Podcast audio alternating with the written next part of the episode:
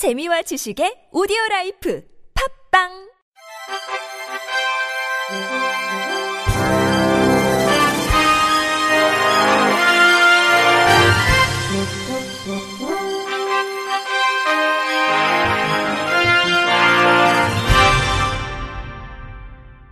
청취자 여러분 안녕하십니까? 1월 17일 목요일 KBIC 뉴스입니다.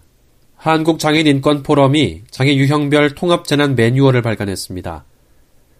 재난 상황으로부터 장애인 등 취약자들이 스스로를 지키기 위해 필요한 사항을 사전에 확인하고 준비할 수 있도록 구성됐고, 가족, 활동지원사 등 비장애인 역할도 함께 기술됐습니다.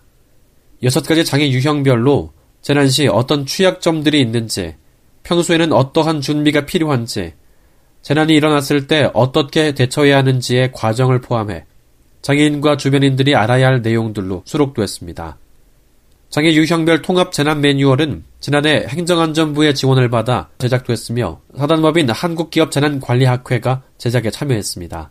매뉴얼은 한국장애인 인권포럼 홈페이지에서 확인할 수 있습니다. 우리나라 체육계 성폭력 문제가 확산되고 있는데요. 장애인 체육계는 어떨까요? 전국의 장애인 선수가 13,000여 명인데 성폭력 상담사는 2명뿐입니다. 한 사람이 6,500명을 상담해야 하는 겁니다. JTBC 신아람 기자의 보도입니다. 장애인 체육회 산하에 있는 체육인 지원센터를 찾아갔습니다. 선수들의 성폭력 피해가 발생하면 신고를 받아 상담하는 곳입니다. 전국에 등록된 장애인 선수는 1만 3천 명이 넘습니다. 하지만 성폭력 관련 업무를 맡은 상담사는 2명이 전부입니다. 예산 문제로 인력을 더 늘리기 어렵다고 합니다. 문화체육관광부에서 예산을 더 줘야 한다는 겁니다. 다른 문제도 있습니다. 박준하 전 코치는 성추행 사건으로 징계를 받아 지도자 자격이 6개월간 정지됐습니다. 하지만 1심 선고에서 실형이 나와 구속되기 전까지 선수 자격으로 피해 선수와 함께 훈련받은 것으로 파악됐습니다. 인터뷰 A씨, 현 국가대표 선수.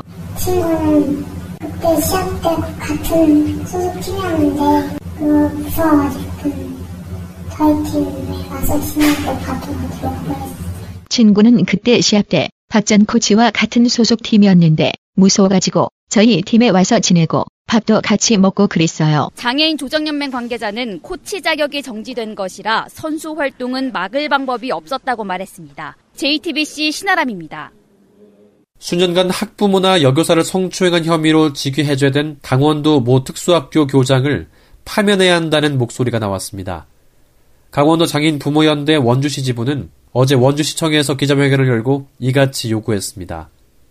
이들은 교육청에서 징계위원회가 열린다고 하는데 그동안의 성추행 관련 처벌 현황을 봤을 때 손방망이 처벌로 끝날 것이란 불안감이 든다며 재발 방지를 위해 특단의 비상대책이 필요하다고 주장했습니다. 이에 대해 A 교장은 이 일은 범죄 행위로 볼 수 있는데 사실 유무를 가지고 얘기해야지 정리도 안 된 거 가지고 이러면 명예훼손이라는 입장을 나타냈습니다. 앞서 교육청은 지난해 11월 모 특수학교 교장이 성추행을 했다는 제보를 받고 학부모, 교사 등 70여 명을 전수조사한 결과 해당 교장은 지난 2008년부터 10여 명의 학부모, 여교사를 회식이나 모임 등의 자리에서 신체를 만지는 등 성추행한 것으로 알려졌습니다. 이에 교장은 지난달 26일 직위 해제됐으며 징계위원회는 내일 열릴 예정입니다. 서울 송파구는 오는 2월부터 거동이 불편한 노인성 질환자와 장애인을 대상으로 시각장애인 안마 서비스를 운영합니다. 시각장애인 안마 서비스는 만 60세 이상 노인성 질환자, 장애인의 건강 증진 목적과 더불어 관내 시각장애인의 일자리 창출을 위해 시행됩니다. 송파구는 오는 24일까지 서비스를 제공할 관내 안마원과 안마시술소 업체, 서비스 대상 이용자들도 모집합니다. 이용 대상은 근골격계, 신경계, 순환계 질환이 있는 만 60세 이상인 자, 지체 및 뇌병변 등록 장애인, 국가유공자 상위 등급 판정을 받은 자 중에서 근골격계, 신경계, 순환계 질환이 있는 송파 구민입니다. 서비스 신청은 신청 마감일인 오는 24일까지 주소지 소재 동주민센터를 방문해 신분증, 건강보험증, 서비스 필수 서류 등을 제출하면 됩니다. 박성수 송파구청장은 시각장애인 안마 서비스의 성공적인 추진을 통해 장애인 일자리도 창출하고 송파구민의 건강도 동시에 챙겨 복지 1위 송파를 만들겠다고 말했습니다. 장애인 요양시설에서 불이 나 40여 명이 대피하는 소동이 벌어졌습니다. 어제 오전 10시 반쯤 광주시 덕림동의 한 장애인 요양시설 쓰레기 분리수거장에서 불이 나 40여 명이 긴급 대피했습니다. 이 과정에서 두 명이 연기를 마셔 병원으로 옮겨져 치료를 받았습니다. 경찰과 소방당국은 시설 직원들을 상대로 정확한 화재 원인을 조사하고 있습니다. 광주광역시 시각장애인 복지관이 제2기 SNS 서포터즈를 모집합니다. 이번 서포터즈는 SNS 활용이 가능한 광주시 거주 대학생과 지역 주민으로 복지 현장에 유익한 컨텐츠를 발굴하고 소셜미디어를 통한 장애인식 개선 및 복지관 사업 홍보를 담당하게 됩니다. 이들 가운데 활발한 활동을 벌인 우수 서포터즈를 선정해 표창할 계획입니다. 지난해 선발된 제1기 SNS 서포터즈 10명은 온라인 홍보, 시각장애 체험, 프로그램 취재, 장애 인식 개선 교육 등 활발한 활동을 한 바 있습니다. 모집 기간은 충원시까지 복지관 홈페이지 공지사항을 통해 온라인 접수합니다. 세종특별자치시 장애인 콜택시 누리콜의 예약 방식이 다음 달 중 기존 엿새 전 예약에서 하루 전 또는 이틀 전 예약으로 변경됩니다.